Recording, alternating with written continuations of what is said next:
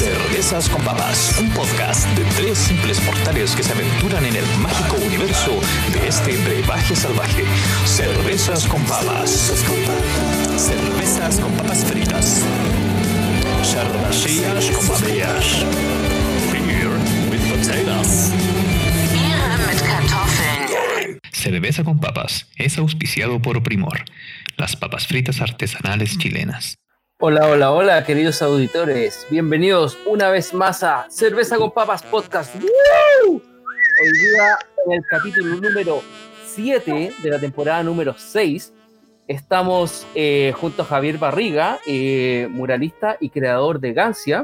También estamos con Cristóbal Ojeda, eh, Paula Zúñiga en el light painting, yo, bueno, como coordinador del programa, y Alexis Cries viene. Eh, se, se retrasó un poquito, pero está llegando. Eh, también tenemos que dar un gran aplauso a nuestro auspiciador, Papas Fritas Primor, que nos mantiene siempre con muy buenas papas fritas. Y aparte de eso, eh, recordarles que ellos tienen eh, papas fritas hilo, papas fritas sin sal, ramitas, soufflés y maní. Y los pueden encontrar en todos los jumbos, totus y líder a lo largo de todo el país. Así que bienvenido cabros, bienvenido Javier. Eh, vamos a empezar eh, con una, una pequeña presentación, eh, pero lo ideal es que, es que tú Javier eh, cuentes un poco más de ti, pero eh, Javier eh, empezó con su trabajo de artista. Yo lo conocí hace bastante rato ya cuando estábamos montando una exposición de proyecto ensamble. Y ahí eh, trabajaba óleo, lo, lo mismo que está trabajando ahora, pero en óleo, eh, a, a pequeño formato. Y después ya pasó como a toda la, la- la parte muralista que, que se ha visto en, en distintas partes de Santiago. Esa es la, la pequeña introducción, pero quisiéramos saber un poco más de, de- de cómo va tu trabajo y, y que te presentes un poco. Ya, mira, voy a ir a buscar algo como que dije, ah, un podcast, esto hay que ser más, más loco, entonces voy a ponerme medio loco, ¿ya? Denme 10 Dale. segundos, solo 10. Dale. Entonces, la, la- la idea con, con- con- con Javier, me voy a poner algunas eh, imágenes para, para que se entienda el, el trabajo que ha estado haciendo a lo, a lo largo de todo este tiempo. Claro, por ahí va, mira. Y eh, lo siento, un podcast. Soy, soy, ahora es hora de presentarme como yo soy artista, ¿cachai? Entonces, soy artista y, ah, qué buena, ahí hay un poco mi trabajo. Claro. Bueno, voy a, voy a ser entre, entre serio y tonto, que siempre ha sido como un poco mi línea, mi línea editorial. Eh, sí, efectivamente, con Sacha nos conocimos, yo creo que más o menos hace 10 años. Yo por ese entonces, bueno, siempre he tenido taller. Voy a tratar de contar cosas que quizás no he contado, como para hacerlo un poco más entretenido. No es como que haya mucha gente escuchando que haya leído entrevistas mías, pero quizás si hay alguien de mi familia escuchando o escuchando, quizás puedo, eh, hacerle más entretenida la narración. Eh, siempre tuve, he tenido talleres desde chico y talleres bien insólitos, como recuerdo uno que era la, en la pieza de servicio de la casa de mi abuela y, y como que era bien mañosa, al final nunca me quiso pasar ya y tuve muy poco, mucho tiempo en mi pieza, eh, cuando estaba en el colegio, mi pieza tenía, tenía un taller, eh, o sea, ¿qué taller? Tenía una trip y la verdad es que siempre tenido un lugar donde trabajar. Y en ese entonces, cuando conocí a Sacha, yo trabajaba en, en una casa que iban a demoler, iban a construir una torre que ya se construyó, y por mientras nos la prestaban un poco, entonces era como uno ocupa con permiso, le decíamos nosotros. Y la verdad es que yo estaba bien solo de día porque todo yo ya había terminado de estudiar o estudiaba pero iba poco, ya no me acuerdo. Y, y- claro, iba a pintar allá y tenía esta casa que era súper linda y que hicimos hartas cosas. Y tengo hartos recuerdos bonitos de esa casa. Ahora, en ese entonces yo, mi relación con la pintura, si bien experimentaba harto, experimentaba mucho, de hecho, al punto que me acuerdo que en esos tiempos pintaba mucho de- desde la imaginación también. Como que inventaba cosas y pintaba al óleo pero también hacía encargo. Yo creo que si yo puedo atribuirle a algo o a, a un ejercicio eh, con mi, mi, como mi saber en relación a la pintura fue hacer encargo y sobre todo como viene desde la intuición. Y, y Pero hice- tú ya dibujabas de antes de los encargos y hacías tus dibujos. Sí, igual yo, yo de claro, de chico, bueno, quizás a ti Cristóbal, a todos los que nos dedicamos de repente al ámbito más de la ilustración nos, nos pasa que, que desde chico tuvimos una afinidad con, con el dibujo y con el arte. Entonces, no sé, para mí era como, de alguna manera, siento que, que, no, que, que nunca me identifiqué mucho en el colegio con, no sé, por ejemplo, jugaba fútbol, pero no era particularmente bueno. Tampoco sé si me gustaba mucho, eh, ni el deporte en general. Entonces, eh, nada, encontraba en el arte como que mi identidad. Entonces siempre tuve, claro, siempre dibujé y veía, veía animación y Dragon Ball y me lo sabía de memoria. Hasta el día de hoy en realidad todavía los puedo dibujar, así que Claro, yo tenía igual una, historia de, tengo una historia de vida sobre todo con el dibujo y como a los 15 empecé a pintar. Y empecé a pintar con mi abuela y después tomé clase y en realidad desde los 15 como que nunca paré. Y ahí empezó mi historia también de los talleres y tuve talleres en, en muchos lados. ¿Y en qué momento te empezaste a interesar así como el hiperrealismo? ¿A qué Bueno, yo sí. Sí, yo, yo igual catalogo, me gusta catalogar mi pintura como realista. Como realista. Por, por Claro, el realismo, el cercano, los- la cercanía que tiene con, con las cosas materiales. Sí, pasa que el hiperrealismo generalmente va más vinculado al, como a, al- a un referente fotográfico y, y se enmarca como en una época donde la fotografía fue, fue muy eh, relevante para lograr así como eh, ciertos acabados que eran bien impresionantes y, y a mí me gusta más la pintura más antigua, entonces que es la pintura realista, como por ejemplo lo que puede ser la pintura de Da Vinci o de Caravaggio o de Rembrandt, Velázquez, que es previo a la...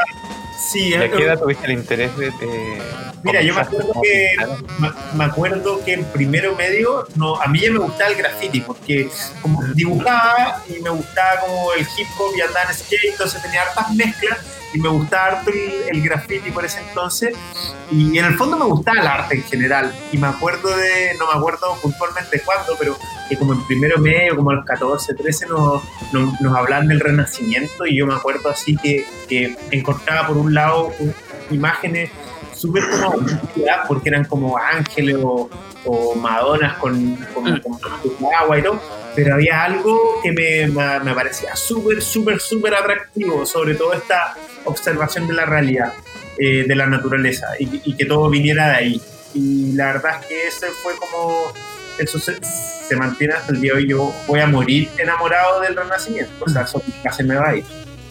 Yo, yo me acuerdo que te- cuando estaba ahí en esa casa, y que le decían ustedes la casa encontrada, me acuerdo que, que tenían gallinero, ¿cachai? Te, tenía ahí tu taller ahí, y hicimos las cuestiones, o sea, hicimos esa, esa muestra de proyecto ensamble, pues.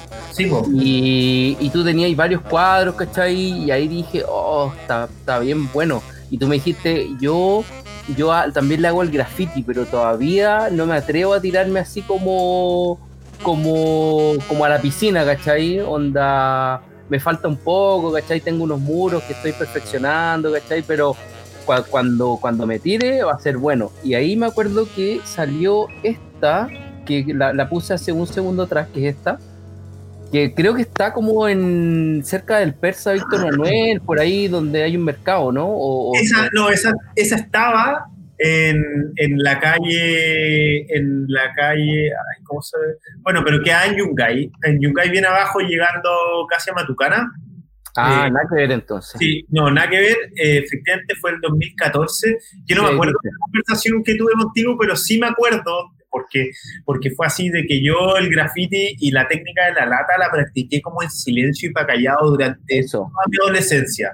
Y ¿En me pasaba que, o sea, harto, lo- no, no, yo no tenía amigos grafiteros, ¿cachai? Entonces como que practiqué durante toda mi adolescencia, a veces salía a pintar, pero como no tenía nadie que me instruya, como que la vendía y me daba vergüenza, y, y- pero, pero me metí mucho a casa abandonada a pintar y a, practicar con la lata, y no hacía prácticamente nada, salvo como rellenar colores o, o- o como entender cómo funcionaba, y estuve mucho tiempo y y claro, aprendí a usar la lata, pero yo creo que efectivamente ahí, y fue un poco antes, fue en 2012, en un viaje donde yo eh, de alguna manera me, me lancé un poco más. Y tengo por ahí esos murales, hice un par de murales de ese viaje, en Barcelona y en París. y, y los miro y me dan risa, los encuentro pésimos, pero, pero fui bien valiente. Fui, fui, fui bien valiente porque me acuerdo en Barcelona que agarraba una, una mochila llena de lata y, y agarraba un onda pudiendo hacer. Yo ahora, si voy a Barcelona, haría otra weá, pero en ese momento pudiendo hacer cualquier cosa, agarraba la, la lata y, y- me pegaba un pique como a hora y media o, o a una hora de, de Barcelona y iba como unos peladeros y pinté un muro. Y para mí era súper importante, me acuerdo en ese momento, así como que era, y fue la primera vez que traté de hacer realismo, que traté de pasar como de lo que hacía como con el lápiz sobre las telas a- al, como al gran formato. Y eso fue el 2012. Y llegando a Santiago, después de ese viaje pinté ese autorretrato y ahí yo ya entendí más, porque el 2012 me tocó participar de un encuentro de graffiti en París y ahí vi gente que pintaba con, con lata y hacía realismo. Entonces como que, y ahí vi como el nivel de control al que se podía llegar, ¿cachai? Y, y eso a mí me, puta, yo dije, bueno, yo estoy preparado para hacer esa weá, o sea, por un lado ya llevaba mucho tiempo pintando cuadros, todavía me faltaba mucho, pero ya sabía hacer realismo más o menos. Y por otro lado también ya llevaba muchos años jugando con las latas y, y llegué y dije, oh, puta, voy a hacer realismo, así eso es lo que me gusta. Oye, y, y- y en cuanto a, a- al, al aprendizaje, eh, ¿te metiste mucho a, a YouTube a ver tutoriales o cosas así?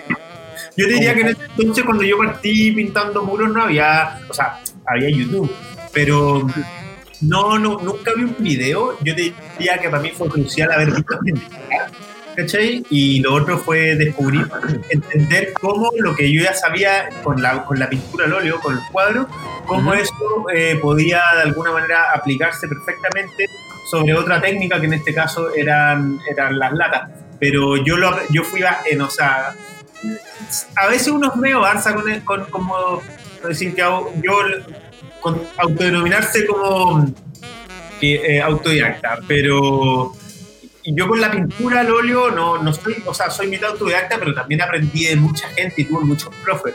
Pero con las latas, imposible. Si eso, ¿quién te lo va a enseñar? Si prácticamente no existe esa escuela y los que lo hacen, bueno, po- podrán compartirte algún truco, pero en verdad eso es más rudo porque en el fondo se aprende solo y yo hice muchos graffiti o, o pseudo murales horribles, ¿cachai? Muchos, y eh, 15, y donde invertía tiempo y plata y después como con vergüenza de vuelta a la casa y ni los firmaba. Entonces, eso es lo que me costó a mí aprender a pintar con lata y exponerme en la calle. Mm. De hecho, la lata es una, para mí por lo menos, yo que soy dibujante igual, la lata es una de las técnicas más difíciles de dominar. Como que uno tiene que... Bueno, hay hartas cosas implicadas. Primero fuerza, eh, posición, movimientos largos, tenéis que cambiar de un lado a otro. Ya no, no es como en el escritorio, el, el movimiento de la muñeca y un poco el brazo. A lo más, pues, man, aquí prácticamente tú eres entero el, el pincel, la punta del lápiz. Es como, que, como que cambia el paradigma. en- Sí, en- Cambia en- completamente. sí, hay varios temas, efectivamente, pero yo para mí el más relevante es que uno pasa de trabajar, uno empieza a trabajar más con el cuerpo. Y eso es un aprendizaje nuevo, porque a ti nadie te enseña a dibujar con los pies, por ejemplo, ¿cachai? Cuando uno pinta con lata, uno se desplaza. eh, y eh, bueno, sí, efectivamente los trazos son más largos. Y después hay, eh, un tema de coordinación, porque los trazos y la dirección del movimiento con el brazo tiene que ir súper en función también de dónde presiona la válvula de la lata y también la fuerza que le aplico a la presión. Eh, suena complejo, pero es como yo siempre pensaba, debe ser de todas maneras más fácil que manejar. Eh, pero lo que pasa es que uno pasa muchas horas aprendiendo a manejar y, y- y un año quizás aprendiendo a dibujar, o sea, perdón, a manejar y, y en las latas son como un poco como que son un- es un poco hostil porque uno pinta en la calle y de alguna manera al estar expuesto te da miedo, o al menos yo lo viví así, me da un poco miedo. Pero es una técnica, ahora si tú miras toda la gente que pinta graffiti ahí concluir como escucha, tampoco puede ser tan difícil si tanta gente lo hace, si es algo completamente universal. Oye, y, y en cuanto ya, cuando dijiste, puta, aquí está lo mío, ¿cachai? Onda, y te fuiste con, con, con este, que yo encuentro que está bastante notable porque eres tú, ¿cachai? Con, con el gorro que tenías puesto y todo. Onda, de ahí en adelante, ¿cómo, cómo fue? eh, porque uno de tus más como representativos es uno que se llama Gansa. Sí, Gansa. Gancia. ¿Cachai? Y Gansa. ese fue, Gansa. Y ese fue en, en, en Santiago mismo, o sea, en la comuna de Santiago, patrocinado por, por la municipalidad de Santiago y todo. Entonces, ¿cómo, eh, ¿cómo consigues eso? Eh, ¿Llegaste con, con tu portafolio? Oye, yo hago esto. ¿Lo presentaste a la municipalidad? ¿Cómo, cómo fue ese, ese proceso? Mira, yo ya llevaba, efe- tenía por ejemplo este mural que estoy mostrando eh, y un par más que había hecho por ahí en Santiago Centro y yo viví como un año por ahí, por esos barrios, entonces ahí igual pinté más. Y, y me ayudaron un par de amigas que, que se manejaban más en gestión porque en ese entonces yo era bien, bien inecto, como que era un pintor y ahora soy más cosas, siento como que pinto, pero también puedo gestionar un proyecto, ¿cachai? Pero ese de ahí necesitaba igual como un empujoncito, una ayudita y unas amigas que trabajaban más en gestión y en política. eh, me acuerdo que estábamos mirando ese muro, estábamos almorzando por ahí y yo les, y yo les dije como, así muy Eminem, les dije como, yo no yo solo necesito una oportunidad para mostrar lo que puedo hacer, ¿cachai? Este, Y como que- sí, y como que y, y ahí una amiga me dijo, me dijo así como, ok, te doy entonces hasta el martes para que nos, presen- nos arme una presentación y se la mandamos a la municipalidad para conseguir los permisos. Y fue como, chucha, ya, vale, pues, y armamos un proyecto y yo inicialmente tenía otra idea y de hecho la empecé. Y bueno, de la municipalidad, no, qué sé yo, aprobaron el proyecto y sin- yo todavía no era conocido ni mi trabajo. Pero lo aprobaron y me dieron patrocinio, que significa en el fondo nada. Y o sea, las latas, ¿o no? Por no, nada, nada. No, nada. No, patrocinio, no sé qué es, pero en verdad nada. Pero no importa, patrocinio. a- a- al, me- al menos poder pintar el muro y que, no- que no, que no te los pagos que están como al lado, como a una cuadra. Así. Sí, igual ese muro después, no sé, ha sido pintado siempre sin permiso, nada le importa. Pero bueno, yo lo hice con... Está rayado. Sí, y, y la verdad es que, que, que partí ese otro proyecto y nada, y como que, me, como que no me resultó, no sé qué. Y en un momento como ya así como me angustié y lo borré. Como al tercer día llevaba caleta trabajando. Y igual lo tenía avanzado, pero era horrible. Y era como una niñita muy bonita que yo le había sacado fotos que iba a mi taller porque era la hija de un amigo y, y tenía como una granada, era un tema así súper como universal. Se entiende que el, el tema, la, te refieres a las proporciones del- de la pintura, te estaban saliendo deformes. Sí, sí, como que las facciones no la estaba chuntando, nomás se veía raro. Pero bueno, el tema es que no me estaba resultando y lo, y lo borré. Y, y yo en, el- en mi taller había hecho un cuadro de que era el primero que hice de una, de una mujer con trenzas de espalda, que era una copia de una pintura prácticamente de otro pintor que se llama Andrew Wyeth, que no sé si me- mencionarlo, pero un pintor americano, o sea, gringo, súper conocido, y que tiene una serie de pinturas que hizo de una vecina a escondida de su esposa durante muchos años y que era una alemana y la pintaba, hacía unas pinturas de desnudo como muy íntimas pero muy frías y bueno, me sigue encantando ese pintor y tenía una de espalda con tres y dije ya voy a hacer lo mismo y, y entonces nada, pues borré este mural, borré mis avances y, mm, y, y me acuerdo que ya empecé a llamar así desesperado, así casi que haciéndome como un poco de vivir y como empecé a llamar como a mi amiga, así como a ver quién me podía contener y, estaba, y era domingo muy temprano, yo ya llevaba así caleta horas pintando y, y iba todo pésimo así. Y, y nadie me contestaba y llamé a mi vieja y le, dijo, le digo, vieja, ¿dónde está? no está resultando, no sé qué. Y, y le digo, igual tengo un plan B. Y me dice, ya, pero ¿y lo veis factible? Y yo le digo, sí. Me dice, ya, bórralo el tiro. Y como que lo borré. Y me acuerdo que en mi familia estaban haciendo un asado así, como que fui a la casa de mi viejo, comí asado, después me tiré y dormí una siesta, así ya un, un falta de respeto. Y en la noche volví y empecé el nuevo proyecto y, y- y fue súper fácil. Como me demoré tres días y fue súper rápido. Me demoré cuatro días, en verdad. Y, y nada, pues como que tuvo mucho sentido. Entonces a veces, y esto es como la reflexión profunda de, de la sesión, yo para mí ha sido muy importante entender que en los procesos creativos borrar no es retroceder. Y eso es algo que yo soy profe, entonces yo eso es algo que lo menciono harto. Que a veces uno para llegar a un resultado hay que hacerlo más de una vez o hay que borrar y eso hay que entenderlo y ser bien comprensivo. Lo que pasa es que nos enseñan que, uno borra el error.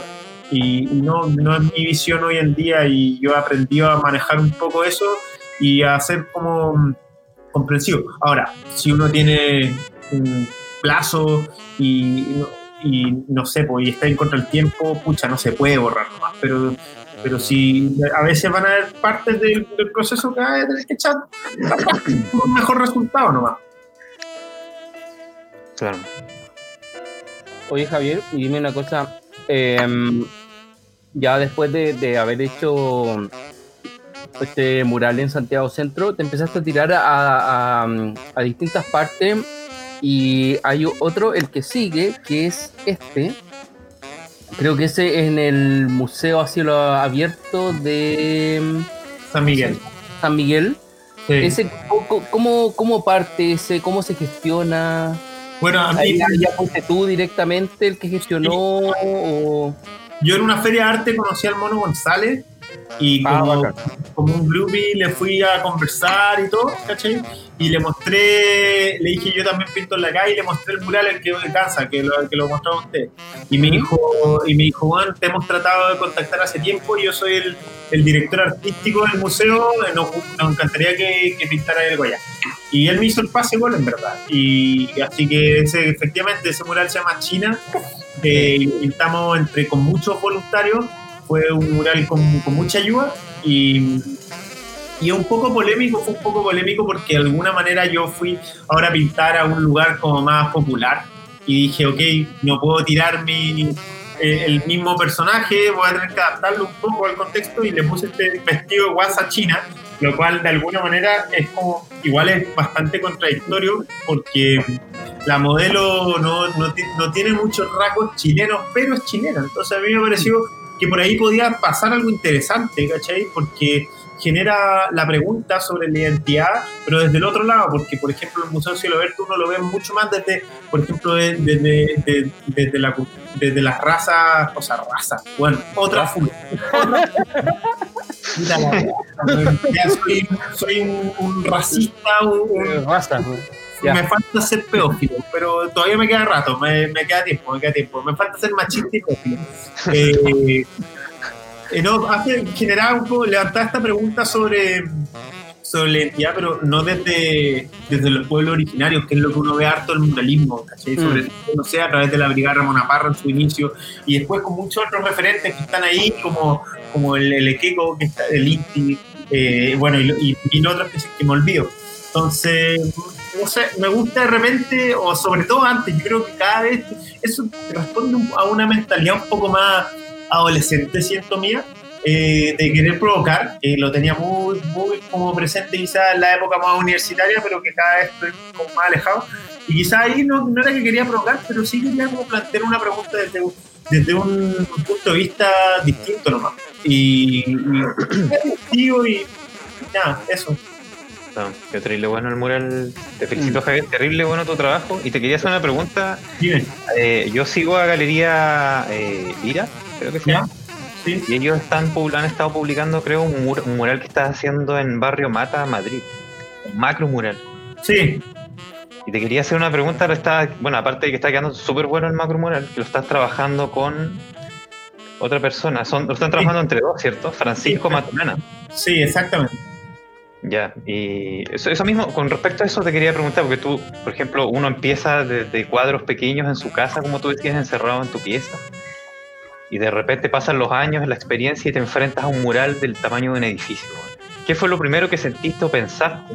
No sé, cuando te llegó el- la propuesta de hacer el trabajo y cuando llegaste el día y te enfrentaste al mural, a un mural de esas dimensiones y un proyecto tan, tan grande. ¿qué, qué sentiste?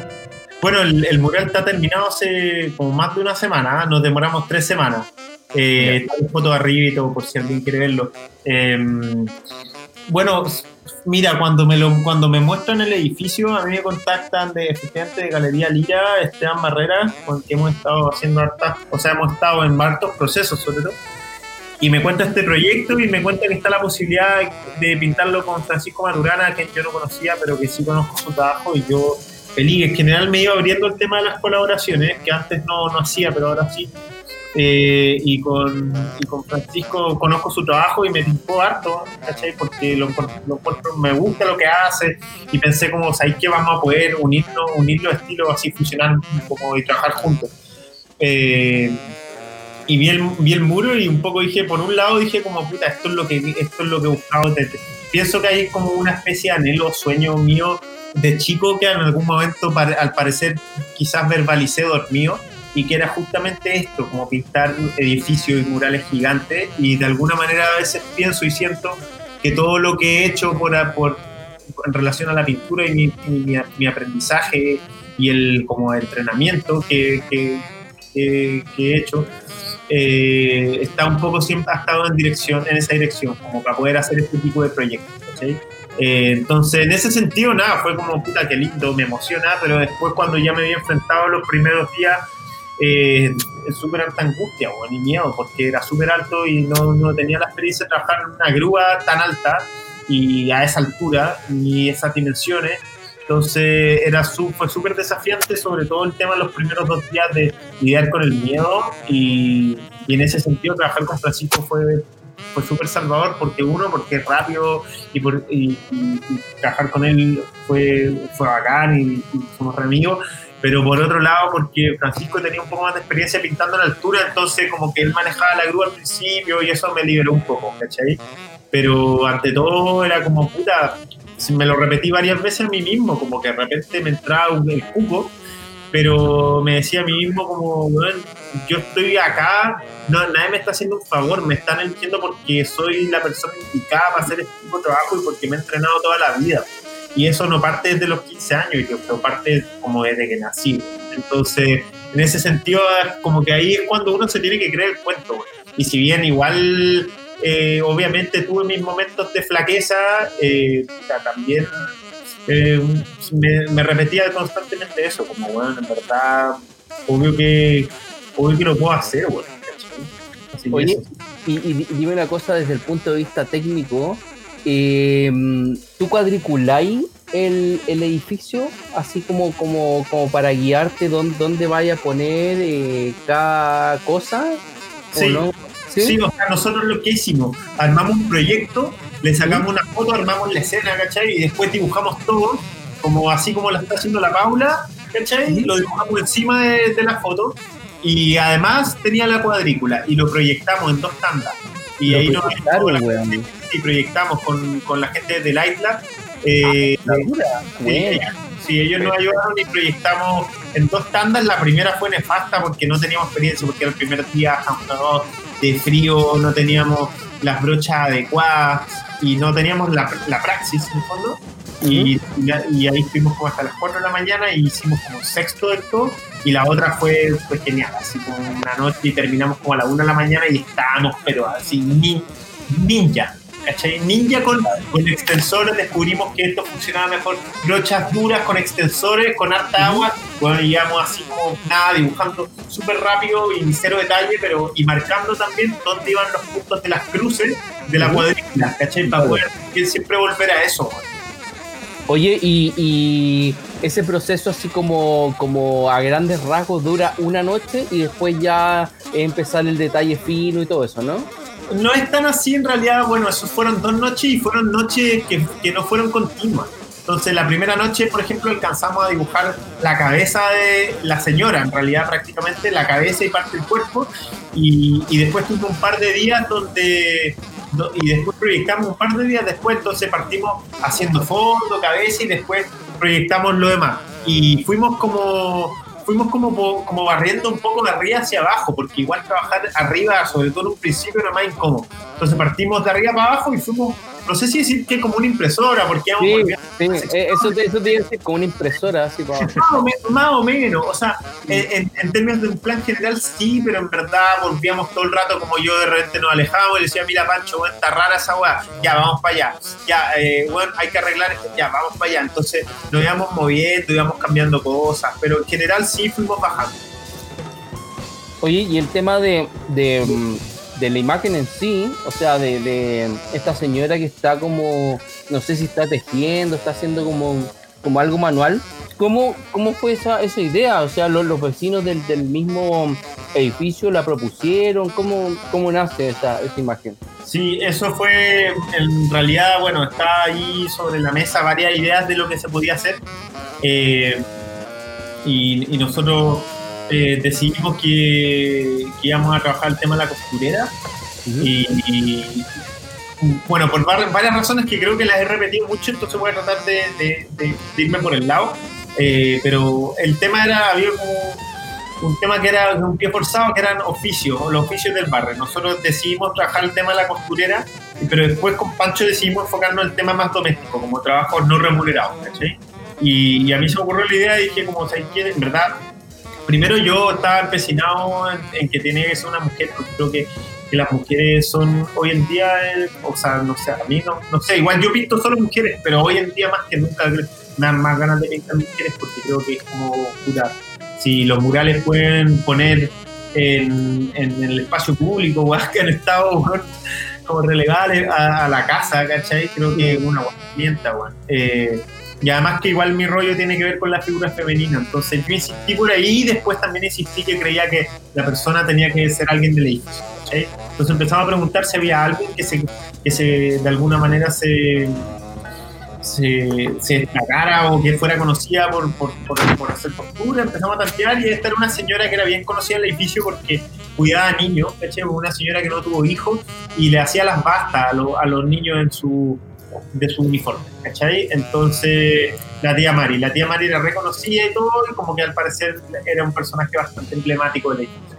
Y nada, Bueno. pues, vimos con ella y la logramos y la logramos convencer y, y- y fue, fue a mi taller que teníamos armada la escena y le sacamos la foto y contento. Buena. Hola Alexis, ¿cómo estás ahí? Disculpen la tardanza, señores, eh, Hola. todo el público. Al, me- al menos llegaste, pues, al menos estás presente. Pensé que ya no, no iba a aparecer. Disculpen Oye, y- la tardanza, realmente.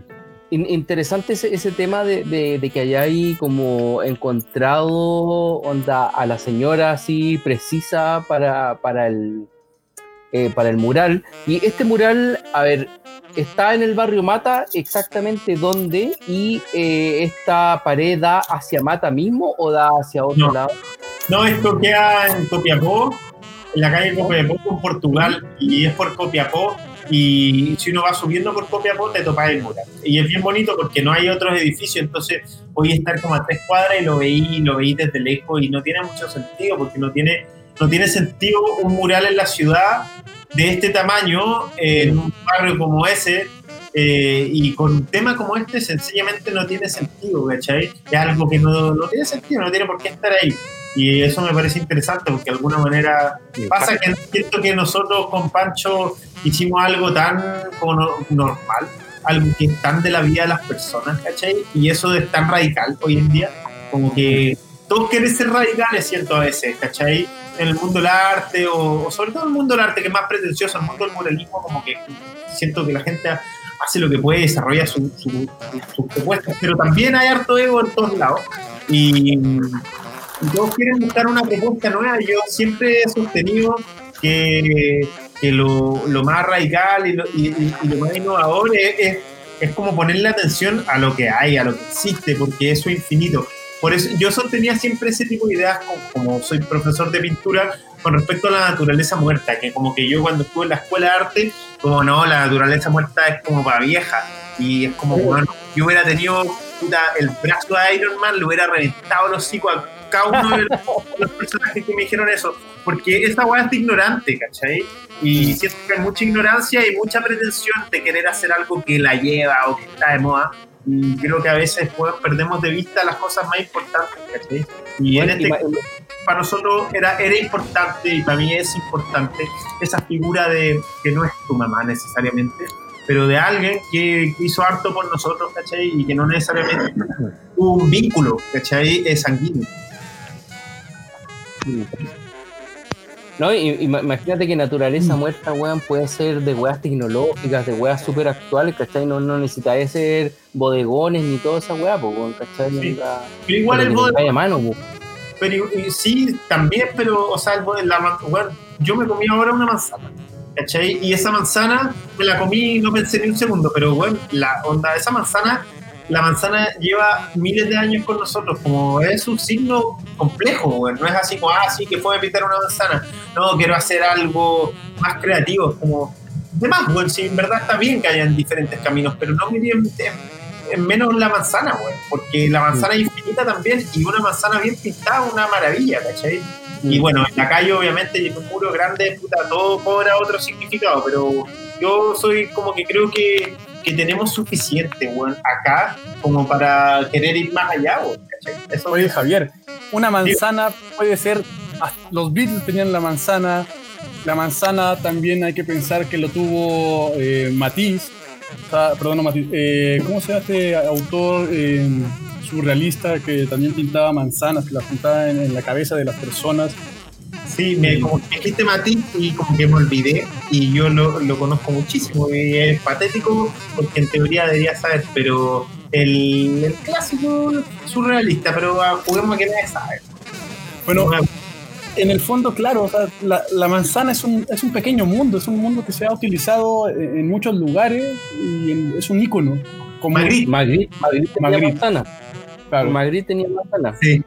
Entonces, claro, o sea, vemos la manzana como, como un objeto que puede ser naturaleza muerta, pero perfectamente esa manzana puede cobrar una resignificación a medida de que tú se la das, ¿no? De Sí, que claro. la pones en, en otra, en, otra, en otra posición, en otra, en otra vista. sí. O por ejemplo, no sé, por ejemplo, nos, les ha pasado. Gracias. Natalia. Un saludo a, a la Mati que está escuchando estos tarados hablando, hablando tonterías. Salud. Sí, salud. Eh, Cheers. la- a veces uno se come una manzana, onda, pa- pa- como que hay cachado que de repente uno dice, ya, pero yendo más allá, no, a mí me gusta ir más acá, siempre, más acá. Eh, uno a veces se come una manzana y, y decir, oh, que está buena la manzana. Si ese comentario, como que a veces la manzana está muy buena. Y como, eso es muy real, güey, ¿cachai? Esa sensación es una conexión como con, con un momento y es muy del día a día. Y para mí ahí hay mucha profundidad. O sea, no quiero decir que, que una manzana esté rica, es como, eh, eh, ahí uno está descifrando algo muy profundo, pero, pero a mí me parece que como que la vida no se compone de algo más allá de que la conjunción y la sumatoria de todas estas sensaciones y, y momentos. Entonces, pienso que a veces una manzana, puta, como una manzana bien representada o, o- o pintada como con emoción, que es muy distinto. O sea, pueden haber infinitos tipos de manzanas y puede haber una que te, que te emocione. Entonces, a eso voy, como que los temas son súper importantes, eh, pero no hay que mirar en menos algunos temas porque hayan sido muy, muy representados, como las temáticas de, la, de, la, de las grandes tragedias, como eso, o sea, la muerte sigue siendo algo que no sabemos lo que es, es un tema paciente, esperado.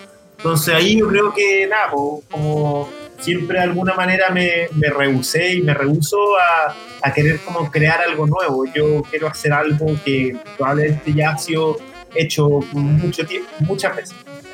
Es muy curioso porque Sí, O sea, el tema del mural eh, es muy educativo. O sea, el mural tiene una misión educativa eh, antiguísima, ¿no? Es, un- es una forma de representación popular para que sea masiva y para que se vea. Y hay una intención educativa. Cuando te escucho hablar, eh, pienso que hay como, como esa intención en, en tu trabajo, como de volver a reeducar a, al- a las personas, a nosotros que somos los que vemos, sobre estos temas. ¿Qué te lleva a eso? O sea, ¿por qué, por qué elegir eh, ese tema y no otro, cachai? Eh, bueno, no sé si responde un poco, pero o si tiene algo que ver, pero yo, yo siempre he hecho clases. Entonces, quizás la forma como hablo, igual, eh, a veces también, yo digo tontera, ahora no me estoy haciendo el inteligente, pero a veces digo tontera porque también creo que es parte de como de, de hacer entretenido también eh, como los discursos. Eh, pero además soy tonto, entonces también como que también, ahí también se explica, eh, pero siempre he tenido súper, eh, desde chico he hecho clases, desde como los 20 años y fue ayudante siempre de dibujo, entonces- y me encanta, me encanta hacer clases, enseño pintura, he tenido hartos alumnos, eh, y he tomado clases, he sido alumno también, y soy alumno, o sea, ahora no, pero cada cierto tiempo tomo algún curso. Eh, y, y me pasa que, no sé, como que yo, no es que yo quiera a través del mural enseñar algo, que yo siento que en verdad, como te digo, y como yo también soy alumno, no, no sería como un poco petulante mi parte, pero sí compartir mi visión y mi, y mi visión sobre el arte es bastante asequible. Y yo creo que eso eh, es algo que igual permite que las personas entiendan una- un mural, por ejemplo, en este caso, porque, porque es, los significados están ahí y cualquiera lo puede leer y, no deja de ser profundo por eso. Entonces yo creo que por ahí yo soy como un, vanguardista siendo el más conservador de todos los tiempos en este. Oye, eh, dime una cosa sobre este que estoy poniendo en pantalla. Eh, que está totalmente distinto al- a todos los otros que, te he visto, ¿cachai? Que son como eh, mujeres de espalda y todo. Este está como de frente, igual tapando la identidad del- de, la modelo, ¿cachai? Pero de frente. ¿Por, eh, ¿por qué decidiste irte hacia el lado de adelante y no seguir el patrón de siempre por la espalda? Sí, bueno, eh, igual yo hoy en día ya, si bien, claro, hay algo todavía me, me lo piden a veces en cuadros, como hoy que una mujer de espalda y cada cierto tiempo lo hago igual, porque obviamente hay algo ahí eh, que igual me tomó años eh, como forjar ¿cachai? una identidad, un sello. Eh, en ese entonces sí, hacía puras mujeres de espalda y este, yo tenía hasta unas una fotos de una sesión de una modelo y la verdad es que sentí que funcionaba bien para, esto fue un encargo, esto es un café. Eh, eh, sí, un café yo este, siempre lo, lo llamo, este es mi mural más pituco, así le así digo, está en, Plaza Las Lilas, y, pero igual se ve en la calle, así que no hay que entrar ni consumir el café. Eh, Maravilloso, buen dato. no, no, no, Metro Cristóbal Colón. no tengo una cuenta en ese café, ni mucho menos. Ni tampoco me pagaron mucho, pero para qué vamos a entrar en detalle. En realidad no me han pagado mucho por ningún mural de todos los que han visto, esa es la verdad. Así que si alguien que así como que está animando mucho a quiero ser muralista, les digo, cabrón, onda, madre, igual hacer otra cosa en paralelo porque esto no da, o, o de repente hay algún proyecto que sale que está más bueno, pero en general uno lo hace por otros motivos que creo que de alguna manera he tratado de, compartirles como a través de toda esta conversación. Eh, pero ¿Por qué sí, razón crees que no, no da mucho un trabajo? Igual, por ejemplo, un mural es algo de harto trabajo, harta pega, y para Sí. llegar a un nivel el que presentas tú, por ejemplo, se requieren hartos años. sí, yo creo que un trabajo como Una ese. técnica no da depurada. tanto- Claro, ¿cómo un trabajo como ese no da tanto hoy en día? ¿Por Lo que pasa es que yo creo que la única manera de poder como rentabilizar el trabajo de, de- de los murales es a través de marcas, ¿cachai? Y yo, yo pinto porque estoy en desacuerdo con la publicidad. Entonces ahí es un poco delicado, como yo no, no, no me dan ganas de pintar para una marca y que la marca aparezca en mi mural. Pues sí, como este es un trabajo que tiene que, tener- no sé, en mi visión, hay otros que lo hacen y los respeto, no, no, no, por- no porque lo hagan, hay gente que lo hace súper bien también. A mí los encargos, no, así como para una marca, no, no, no me hacen mucho sentido. ¿cachai? Y además yo, por otro lado, vendo cuadros, entonces prefiero vender cuadros antes que pintar un mural con una marca de una cerveza, ¿cachai? Que, no sé si quiero que la gente tome cerveza. O sea, yo tomo cerveza, pero, pero no sé si yo quiero como estar como de ese lado, como generarle hábitos de consumo a las personas y, y, y, y pintar un mural que para mí igual tiene un fin súper espiritual y de conexión, ¿cachai? Y es como un trabajo que, que tiene un fin vinculante entre las personas, no sé si quiero como que esté alrededor o financiado por una marca que, que gana millones y millones y millones y es como alcohol, así como yo tomo alcohol, pero no, pero no, no, no quiero trabajar como en función de eso. O de una empresa celular. Fuera de la, y fuera de la publicidad, o sea, fuera de la publicidad, si por ejemplo un artista puede vivir hoy en día del arte, Sí, hay algunos millonarios, pero es súper difícil y tenéis que ser cuico de cuna. Y, Cuico de cuna, la weón. verdad. Cuico de Totalmente cuna. de acuerdo. Con alguien hablé esto de, ese- de- de hablar de la cuna, con, con- creo que con Francisco, con mi polola. Habíamos hablado de lo que era ser cuico de cuna. Y yo, yo le explicaba a Francisco que es de Curicó, eh, Francisco eh, Maturana, eh, que es de Curicó, entonces le explicaba lo que era ser cuico y nada, pues yo también no sé por qué muchos de mis chistes van por ahí y manejaba mucha terminología completamente inventada porque tampoco lo, lo entiendo bien, pero a lo que voy con esto es como en verdad para vivir del arte tenés que tener contacto o ser eh, como excepcionalmente talentoso y movido. Y es difícil, pero no sé, yo no soy de los que salen a las personas como, ah, es imposible vivir del arte. No sé, se puede vivir del arte, pero tenés que prostituirte un poco y ver por dónde, ¿cachai? Yo con la venta de cuadros no voy a decir que me he prostituido, pero he aprendido a venderlo. O sea, mis primeros cuadros los vendí a los 20 años y, o antes, y me acuerdo el primer cuadro lo vendí en 30 lucas, ¿cachai? Y hice encargo, pinté todo tipo de cosas, pinté piezas de niños, ¿cachai? Fue- Oye, Javier, por ejemplo, yo me acuerdo, hay un caso famoso de un muralista mexicano que trabajó para Rockefeller. Ah, sí, Eh, Diego Rivera. cuando, claro, exactamente, cuando vio el trabajo que estaba realizando, eh, lo mandó a destruir. Sí. literalmente. Por un lado se le pagó al artista, así que eh, sal- se salió con la suya. Casi fue doblarle la mano al sistema porque hizo un mural que nunca nadie vio, por el cual fue pagado. Sí. ¿Hay formas de, de doblar la mano al sistema o tú crees que realmente estamos atados a, a esta situación? Yo, mira, yo conozco un poco esa historia. Yo. eh, Podemos contar para los que no conozcan. ¿eh? Eh, Yo no, no me sé el detalle, me sé lo mismo que tú. Diego Rivera, Rockefeller le encargó un mural y al parecer pintó un tema súper comunista y obviamente el señor Rockefeller no le gustó y lo destruyeron. Y después se pintó otro mural encima. Eh, a mí me pasa que Diego Rivera, si bien me gusta harto el trabajo y sobre todo los murales que me tocó ver alguna vez uno y es bien impresionante, eh, pero esa actitud así como esa actitud que yo soy, no sé, como que mi rebeldía va por otro, por otro lado, ¿cachai? Y creo que es importante mantenerse como rebelde, pero, pero en ese sentido, no sé, yo no tomaría el encargo en ese sentido, por ejemplo, de, eh, por ejemplo, de cerveza, eh, no sé, cristal, por decir cualquier cosa, que quieren hacer un mural para identificar a la gente con el fútbol, entonces un mural como el fútbol con cerveza cristal. Yo no lo tomaría nomás, ¿cachai? Como que no veo ningún sentido, lo encuentro francamente igual, insisto, yo no conozco el detalle de la historia, pero encuentro que es, un- es una niñería eso, ¿cachai? Como que lo tomó, lo pintó una que era obvia, que no lo iban a probar y lo destruyeron y la historia. Yo prefiero hacer algo que quede, ¿cachai? Y en ese sentido leer bien las circunstancias y, y igual yo he aprendido con los años a hacer, eh, a leer bien los encargos también. Como a mí no me interesa después tener problemas con, con el mandante o el cliente, ¿cachai? Sobre todo los cuadros. Entonces, no, es importante. Y para mí tiene que ver también, eso es un aprendizaje que tiene que ver con, con, con aprender a trabajar y vivir de esto. Igual Diego Rivera ya era una estrella, pero yo no soy ni una estrella ni, ni me sobra la plata, así que quiero hacer mis pegas bien. Y si cacho, que no tiene sentido para mí, lo puede decir, nadie va a perder el tiempo, le puede decir desde el comienzo, como en verdad yo no soy el indicado para esto y recomiendo a algún colega, siempre hago eso. Oye, tu estética, como nos has dejado clarísimo, es súper tradicional. Una estética de escuela, súper bien lograda. eh, de hecho, no, no puedo decirte más que, que- que es brillante como, a- como antropólogo y como eh, eh, coleccionista de arte. Te digo, tu trabajo es muy bueno. Y mi pregunta es, eh, ¿qué es- o sea, ¿cuál es tu siguiente paso? O sea, ¿hacia, hacia dónde vamos contigo, Javier? Sí. ¿Qué es lo próximo que estamos esperando de ti?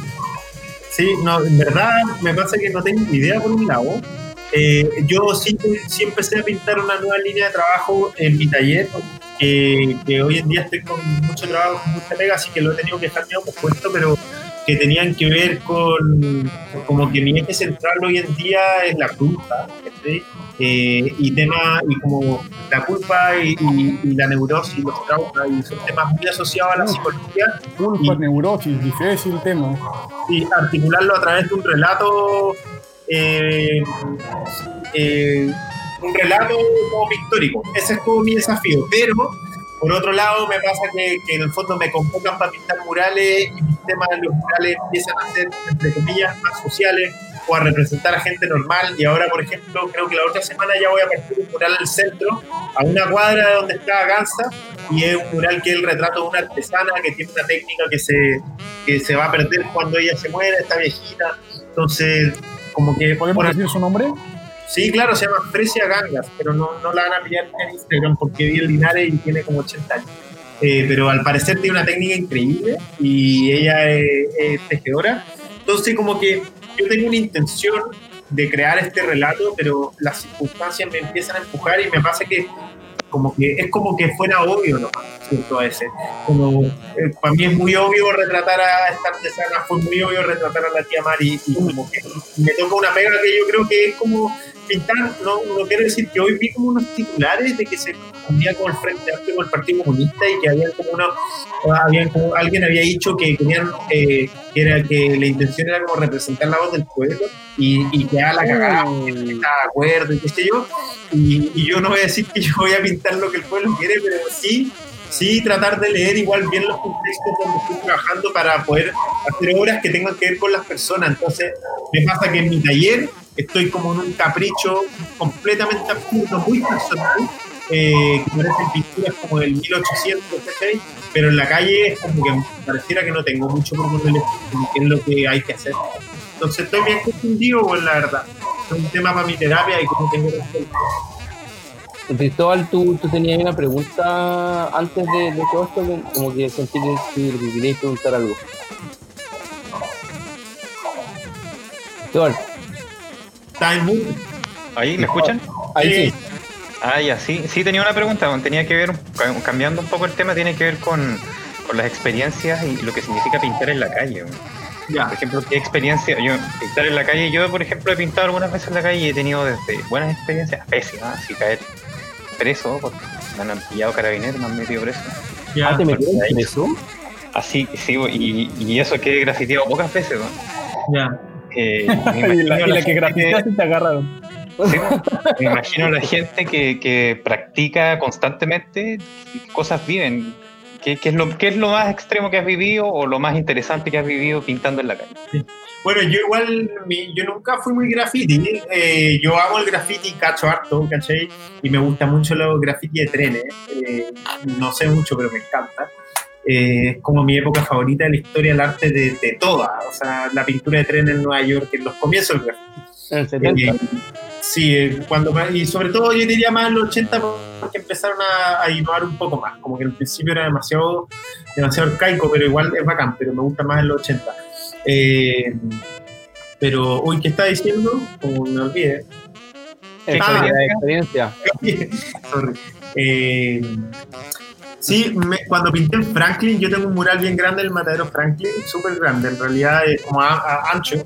Y ese fue bien extremo porque eran dos semanas, era muy poca pega, era muy grande. eh, yo estaba muy desorganizado.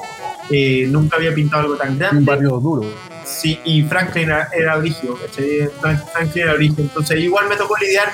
Igual tuve suerte que conocí a harta gente que vivía ahí, muchos muchos homeless, ¿cachai? Que vivía y dormían. Como que me tocó ahí con- conocer una realidad súper dura que creo que fue súper humanizante, pero al mismo tiempo como muy fuerte para mí, como la vida en la calle, ¿cachai? Y estar muy en contacto con la gente que vivía ahí y dormían en los camiones y puta, era súper triste, pero al mismo tiempo era muy real. Y me acuerdo que esto era para la Municipalidad de Santiago, para el aniversario de la fundación de la ciudad de Santiago, y me acuerdo que el día de la, del- del- de la inauguración taparon el muro con una tela negra gigante que le ha costado seguro más de lo que se me pagó. No.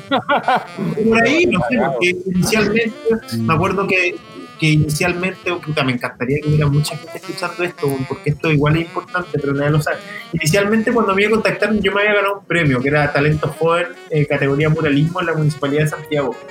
Y, y me dijeron, oye, te queremos invitar a pintar esto, y una loca que está como encargada del proyecto, pero me dice, te digo al tiro que no hay plata. Y es como, voy a, voy a, voy a voy a, voy a garabatos, pero, pero no, no puedo. Súper atractiva la oferta. No, pero como, bueno, Te van a decir es- que te van a coger, pero ni siquiera te dicen nada. así no, y ella, ¿sabéis lo que está haciendo ella? Ella, al fondo, si ella saca, sacaba el proyecto por menos lucas, obviamente le iban a felicitar de arriba, ¿cachai? Yo me acuerdo que le comenté a una amiga y me dijo como, Javier, loco, olvídate, cero posibilidad, weón. Y les cobré filo una weá simbólica, ¿cachai? Y que, que da lo mismo cuánto, pero poco, como siempre. Y, y nada, pues, y, y, y tuve un accidente que se nos cayeron unos andamios arriba unos, unos autos y llamé a la municipalidad y los, los locos así como, weón, desde el momento que pusieron el Larry. el Larry así, pero al toque. Y, y- sí, al toque. Y para el día de la inauguración, con, la, con un telón, himno nacional, y, y- y echaron a todos los homeless del, del lugar donde viven. Entonces yo dije, bueno, es una mierda. En verdad yo a veces pienso, pintar murales es una mierda, weón, porque nadie sabe lo que uno pasa, lo que uno vive por detrás. Después todo, hoy día, por ejemplo, en la cuenta de gobierno de Chile de Instagram compartió el mural y bueno, obviamente todos se ensañan, ¿qué le importa a Piñera, weón? ¿Qué le importa a Piñera a toda esta gente? ¿no? Y Sí, eh, claro, es, y es, es delicado porque chucha, el gobierno de Chile usa el mural también como para generar contenido y, y, y todo, y sale, no sé, sale en Chilevisión, sale en Canal 13, sale en Lunes, en la tercera, y, y sale en todos lados, ¿cachai? Y como que yo siento que me vuelvo más famoso y más pobre, esa es como mi tendencia, ¿cachai? Javier, ¿te puedo hacer una Es pregunta ingrato, es ingrato, es súper ingrato, pero, pero al mismo tiempo la gente lo valora tanto, que tiene tanto sentido, ¿cachai? Pero ojalá algún día fuera un trabajo como más... No, es medio indigno a veces. En este caso no. Igual más gigante con grúa, Una con pregunta súper directa. pero no es, es medio es, un, es, un es como bien es como ingrato en algún sentido porque como que después están todos contentos y, obviamente aparece el alcalde ¿cachai? Y, se graba con las vecinas es como bueno si el alcalde no está ahí ¿cachai? No. Dale, Alex. yo te quiero hacer ¿qué una pregunta súper sincera, sí, porque yo soy muy crítico al tema de Fondart, al tema de, de- de entregar presupuesto del erario público para financiar proyectos eh, culturales que finalmente no tienen, no son proyectos, son eh, actividades, acti- una actividad puntual, no hay un, no hay un hilo conductor. Eh, finalmente este dinero se desperdicia pero lo que más me importa no es tanto el desperdicio de dinero fiscal, sino lo que realmente me molesta es lo que está sucediendo a nivel cultural, a nivel artístico. Eh, Octavio Paz decía que cuando el arte se vuelve institucional, ya no es arte. Y lo que yo siento en este país es que eh, esta pelea salvaje, eh, canibalística por ganar Fondart ha vaciado de contenido y ha vaciado estéticamente, técnicamente a los artistas chilenos. ¿Cuál es Sí. tu opinión sobre Fondart? Eh, yo la verdad es que soy de la categoría de las de personas que no se puede leer una, una la formulación de un proyecto, no puedo llegar al final. ¿Cachai? No tengo esa atención, eh, entonces siempre me he mantenido al margen, pero tengo muchos amigos que han podido sostener proyectos a través de, la, de los años solo, a- solo con Fondar y, y hay, supongo que habrán todo tipo de proyectos, unos que me gusten más que otros, pero la verdad es que yo creo que es de las pocas y únicas herramientas que nos van quedando para poder financiar proyectos. Obviamente, pues, a mí me encantaría que los proyectos tengan más que ver con mis gustos, pero mm, no soy muy crítico con, con respecto al tipo de proyectos eh, y, y me parece que ojalá hubieran más fondos y hubieran más fondos y pudieran levantar más proyectos y financiarse más proyectos, pero no, no, no tengo una visión muy crítica acerca de, de lo- ni el fundar ni los proyectos. Sí me da rabia que se lo gane otra gente y no yo nomás, ¿cachai? Y cuando salen los resultados, la gente como que de alguna manera celebra eh, que se ganó un fondar y tiene suelto, me da caleta rabia, porque me encantaría ser ellos, ¿cachai? Y también entiendo que en los fondar, eh, como hay harto recorte, así como que como que yo he dado boletas para fondar en los chilenos participados, ¿cachai? Y es porque en el fondo necesitan como avalar eh, pegas para que después se las quedan, y yo haría lo mismo, pero nunca me ha tocado todavía, así que a lo más he cortado uno, uno, uno a través de las boletas, una devolución de impuestos de pegas que no he hecho, cosa que, que- que está pésimo, así que si hay alguien de la PDI, vivo en, no, no les puedo decir dónde, pero vengan porque mi, mi, mi expediente es cortísimo, así como que ahí terminan mis crímenes.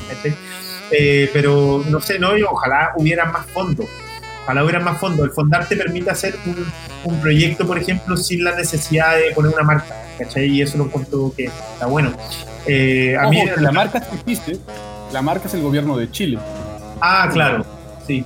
Sí, Bueno, es igual que- el fundar, hacer un concurso hay que satisfacer el, algún Sí. jurado, me imagino, ¿no? Sí, Por supuesto. sí, sí. Y son proyectos que están pensados para ganarse los fondos, ¿cachai? Hay gente seca para eso, yo soy, no soy seco para eso, ni siquiera lo Aquí entiendo. Sí, Ahí arriba, Saludos a todos. ahí arriba. Acá estoy, cualquier paso el dato. ya, buena. Soy muy Bueno crítico a- al tema, ¿eh? Soy muy crítico al tema. Para mi gusto, Fondart ha hecho un daño irreparable a la cultura nacional, eh, a la creatividad, a la técnica, eh, a la temática. Eh, Fondart, ha- eh, el daño que ha hecho principalmente es acomodar a los artistas a, una- a un canibalismo salvaje, el cual vació de fondo, de estética y sobre todo lo que más me duele a mí, de técnica, eh, una cantidad de proyectos. O sea, uno puede ver que hay gente ganadora, no voy a decir nombres, Sergio Lagos, pero eh, que se ganó el 80% del fondo de la música con su productora. Es imposible, o sea, es imposible competir contra eso. Al igual que, que otras personas que, que entregan proyectos que no satisfacen necesidades artísticas, sino que simplemente satisfacen su ego por crear. Eh, yo no veo que, que este país tenga un- una línea creativa, no veo que, que, por ejemplo, hablando, yo soy un hombre de izquierda, pero el futurismo italiano, que, que es fascista, perteneció a la etapa italiana de Mussolini, pero había una estética, había una creación de identidad, había un, concepto que se desarrollaba. Este país estaba navegando sin banderas en un barco que no sabemos hasta cuándo va a durar porque se puede hundir. Eh, el, secre- el Ministerio de Cultura no es un ministerio, es una secretaría con rango ministerial, pero no es un ministerio. Al igual que su partida, su partida no está asegurada todos los años. Tenemos que pelear todos los años su partida en el Congreso con gente que no tiene la menor idea de lo que estamos hablando. Yo soy, yo soy futurista italiano. porque- Igual, Bueno, Oye, hay una estética, hay una estética, hay algo logrado, hay una idea de, de, por- de- de crear. Este país está navegando sin ninguna bandera. eh, no, me, pasa, me pasa en esa línea, Alexi. Y igual, insisto, yo de repente tengo una opinión así como súper eh, tajantes, pero yo soy sobre todo una persona completamente ignorante. Como que nunca se pierda vista eso, para que no en el fondo después no salgan a responderme, porque yo, yo mi respuesta será, pues, "Papá, yo lo inventé. Eh, pero me pasa que yo no creo mucho en la idea de pues, como, como, que, hay, que pueda haber como una línea, quizás en otros países, en otros contextos, otros momentos de la historia se vio como, como la, una línea en el arte de un país, como yo, no sé, creo más en como en, en, las personas y los colectivos, y, y igual yo estoy medio desalienado de eso. Ahora, para la gente que está muy metida, como tú, probablemente tiene una visión que debe estar mucho más fundada en la experiencia, en lo que han vivido, pero no sé, mi vida es un poco ermitaña, pese a que pintar murales es algo muy público, pero mi vida sucede como en el taller y yo estoy siempre pintando, entonces estoy medio desvinculado de esto. Gracias a Dios me pude desvincular y nunca pisar mucho ni la escena artística. Eh, pero ya, igual si alguien quiere hacer un fondar conmigo, eh, yo, feliz si, si eso implica, por ejemplo, tener contrato, porque nunca he tenido. Oye Javier, eh, bueno, te quiero llevar por, por la última patita del programa, que es lo que te venía diciendo hace un rato, eh, sobre películas o series que a ti te gusten mucho y que tengan que ver con tu trabajo, ¿cachai? A- a- alguna película que, haya sido como un vuelco, ¿cachai? Onda la viste y fue como, oh, weón, onda, esto quiero hacerlo, ¿cachai? No sé, algún documental quizá. ¿Tienes al- algo así como para nombrar y- y hablar un poco de ello. podría, mira, podría así, hacer un culto y como y lo voy a hacer porque este año vi una, una película que creo que es mi película favorita, las voy cambiando, eh, de Stanley Kubrick, que, que es Barry Lyndon. Y además el primer nombre es Barry, y a mí igual me dicen Barry, entonces encuentro que ya no puede ser más la coincidencia. Y Barry Lyndon es una película muy linda que, que porque es Lyndon, entonces Barry Lyndon. Me diría, Adiós. Eh, es una película muy bonita porque está toda iluminada con luz de vela. Entonces, de alguna manera, la iluminación me recuerda muchísimo al tipo de pinturas que yo he consumido toda mi vida, que es un poco el barroco y la pintura que, que sucede dentro de un taller, la pintura interior que se llama. Eh, y es una película larga, pero con una banda sonora increíble. A mí me gusta mucho la música clásica. No, no he sido capaz de retener mucho, pero escucho harta música clásica cuando pinto, sobre todo. Y, y Barry Lyndon tiene una, una banda sonora increíble. Se me olvidó que era el tema central, pero un compositor clásico.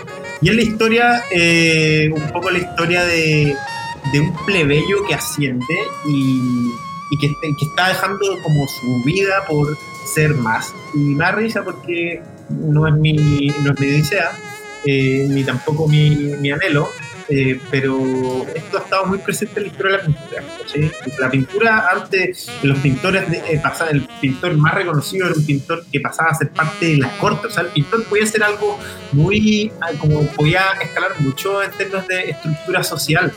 Y hoy en día el pintor es, entre comillas, porque hay otros que, que son, que son pero el pintor es bastante lo peorcito, sobre todo el que pinta en la calle, te diría. O sea, el que pinta cuadros no, tiene, tiene más salida, pero el que pinta en la calle, el- pintor muralista. Hoy en día está de moda, todos quieren murales en sus restaurantes, ¿cachai? Y el mural vende, y Miami, todos quieren hacer una weá que sea como Miami. Y es, es loca la weá, porque hace cinco años en realidad nadie estaba pescando mucho. Bacán, pero por otro lado raro, ¿cachai? Eh, pero eso, esa es una muy buena película. Y igual yo soy como adicto a los a los a los tranquilizantes, no, a los no te preocupes, aquí somos adictos a la cerveza con papas. soy adicto no juzgamos. tranquilizantes y a la cocaína al mismo tiempo. No, eh, soy La verga, un speedboat. soy adicto a, a lo a- o sea, me gustan las historias de asesinos, como están súper de moda, tampoco tampoco más un personaje más más estremecedor. Eh, hay muchas series y todo, pero me gustan mucho las historias de asesinos y, y he pasado por épocas donde leo un poco más o he visto harta entrevista y en esa línea creo que las mis series favoritas de todos los tiempos, tengo dos, tengo una serie que voy a recomendar eh, que es eh, Mindhunter, que creo que todo el mundo la ha visto, el que no la ha visto que la vea porque es muy buena por David Fincher. Esto de citar al, al director a uno lo deja como más inteligente, ¿ah? en general no me acuerdo. Y- y- Ya. y, y además que David Fincher es un gran director. Eh, no puedo citar otra película. Y otra serie, que es mi serie favorita de humor, eh, que yo no consumo mucho humor porque en general no me da risa, pero, pero una serie que me, que me encanta. está en Netflix y para que la vean se llama Pip Show. Con. P, P Show. Y es historia de como dos de dos amigos que tienen como 40 años y, y viven en Londres y son derechamente unos fracasados. Y a mí me gustan las historias de los fracasados, no me gustan las historias triunfantes, ¿cachai? Y, y es un fracaso, fracasados que de alguna manera son reflejo de todos nosotros. Si también quién, quién no podría contar esa historia. Y eso a mí me da risa, que, que es como en la capacidad de poder reírse de uno mismo. Y, y creo que esta serie se trata sobre reírse sobre el, sobre el, fracaso, ¿cachai? Y ese es un poco mi, Buena, tan bacanes. Oye, cabrón, ¿alguien quiere eh, preguntarle algo más como para ir terminando ya el programa o dejamos hasta aquí? Pintor favorito. Eh, también lo voy cambiando, pero a ver, por ejemplo, ahora ¿qué podría ser mi- Mira, pasa que en verdad, en verdad es muy difícil salir, pero yo creo que Caravaggio es hace ya muchos años mi pintor favorito eh, de, todos los, de todos los tiempos. Lo- me da como cosa decirlo porque hay otros que me gustan tanto. Pero Caravaggio tuvo algo muy... Él era un radical, pues él era un vanguardista, porque él eh, siguió- lo que había que hacer era pintar temas religiosos, pero él pintó temas religiosos, pero lo representó desde la humanidad y en el fondo era capaz de hacer un tema donde Jesús era el vagabundo que está a punto de morir en la esquina o María Magdalena una prostituta. Tienen en sus cuadros su pintura, además de estar ejecutada con un nivel de virtuosismo y maestría que no sé si hay otro como él, eh, tienen un- como una humanidad, hubo una observación de, de la naturaleza humana y, y en, su, en su forma más cruda. Y, a- y eso es muy lindo porque es muy real. Cuando la pintura en esos tiempos quizás era un poco más sinuosa y estaba un poco más, todo eh, de alguna manera la pintura se idealizaba la realidad y Caravaggio vino a mostrar un poco las cosas como son. A mí me gusta mucho eso. Oye, Javier, ¿y qué, qué opináis de Norman Rockwell? Que él también eh, documentó un poco como la realidad norteamericana del 50, por ahí, ¿cachai? Con, con cuadros que son como, como bastante humorísticos, onda... Un humor oscuro. Claro, pero era hiper realista, ¿cachai? Muy, muy como lo que estabas haciendo tú, pero de, un- de una forma como, como un poco más, no sé, le, le daba como, como ese vuelco un, un poco más chistoso, ¿cachai? ¿Qué Yo diría opinas que de satírico más que chistoso. Esto, satírico. Sí. Ahora, mira, pasa que la verdad es que de, de Rockwell como que cono- cono- conocía como, como dos pinturas y lo acabo de abrir en Google para no quedar tan mal, pero no me logré hacer una imagen, pero a mí me pasa que la pintura tiene que ser, para mí, ah, esto es muy personal, eh, terrible. La pintura tiene que ser o hermosa o terrible, ¿cachai? Eh, hay un pintor que, sí, que trabaja el tema del humor, que, que para mí es casi todo lo que lo- como así me llena por completo, que es Goya. Goya tiene muchas pinturas que tienen mucho que ver con humor y es muy satírico también. Y Goya es el único pintor en la historia que, que me puede dar risa ¿cachai? Y, pero al mismo tiempo entiendo detrás de ese chiste que hay algo, hay una crítica social tan profunda. Pero yo soy más de la pintura como de la pintura un poco más dramática. Eh, ahora, probablemente Rockwell tiene mucho drama, pero yo nunca lo, lo he penetrado mucho. En general, los pintores gringos, salvo Wyeth, que es mi pintor, uno de mis pintores favoritos, eh, los pintores gringos no, no, no, van, no me conmueven mucho, y Sargent, que también me gusta harto, pero, pero en general la, la pintura gringa no, no, me, no me pasa lo mismo que me pasa hay más con, con la pintura más antigua europea. Bueno, Go- Goya tiene. Manet, Sí, Manet me encanta. Me gustan todos los impresionistas. En general me gustan todos los pintores de antes del 1900 y después del 1900 ahí me pongo más selectivo, pero, pero lo sí, Manet. en, en tu pintura reconozco eh, un, ah, reconozco a Manet, reconozco cierta eh, el trazo de la figura humana. Hay un- una intención que, que me parece como un hilo conductor en tu pintura. Sí, sí, yo creo que, que, de hecho Manet a mí me parece que es el mejor de los impresionistas, o el que a mí más me gusta, y Manet tiene una pintura que a mí me, encanta, que es, eh, recordar, eh, ¿cómo se llama? Una, una chica acostada que tiene un. Olimpia, ya, Olimpia. Olimpia es, una de mis pinturas favoritas y es de Manet, que una, una chica así acostada sobre un diván, es hoy en día estaría funado, pero una chica bien joven acostada, posando desnudo y atrás hay como una, una sirvienta que debe sido que es afroamericana y filo, hoy, hoy no se puede pintar algo así, pero, pero ese cuadro es muy bonito, muy bonito. Y es un reflejo de la época también, como que como no, no se puede satanizar si eso en ese momento no era un problema. Pero el cuadro, la composición a mí me. Buena. Oye, eh, gracias Javier. Eh, estamos ya terminando el, el programa y estuvo súper buena la entrevista. Me gustó harto lo que, lo que dijiste del muralismo y todo, tu proceso creativo, etcétera. Así que bueno, gracias por venir. Eh, ya estamos pronto a terminar la- el año y la temporada, obviamente. Queda un capítulo. Eh, así que nada, pues invitados a todos a, a la próxima semana también tenemos otro artista y no sé cómo vendrá el 2021, quizás no existamos, quizás sigamos existiendo con otro tema, no sé. Pero bueno, eh, así que eso, pues, gracias a todos, bueno, gracias a Alexi, gracias Cristóbal, Paula por el, por el live painting que está ahí saliendo en pantalla y bueno, lo vamos a poner en las redes sociales eh, prontamente. De nada. Así que eso, pues. Gracias Eh, por invitar gracias. y por escuchar y eso, Eso. interesarse. Gracias a todos y estamos viendo la, la próxima vez.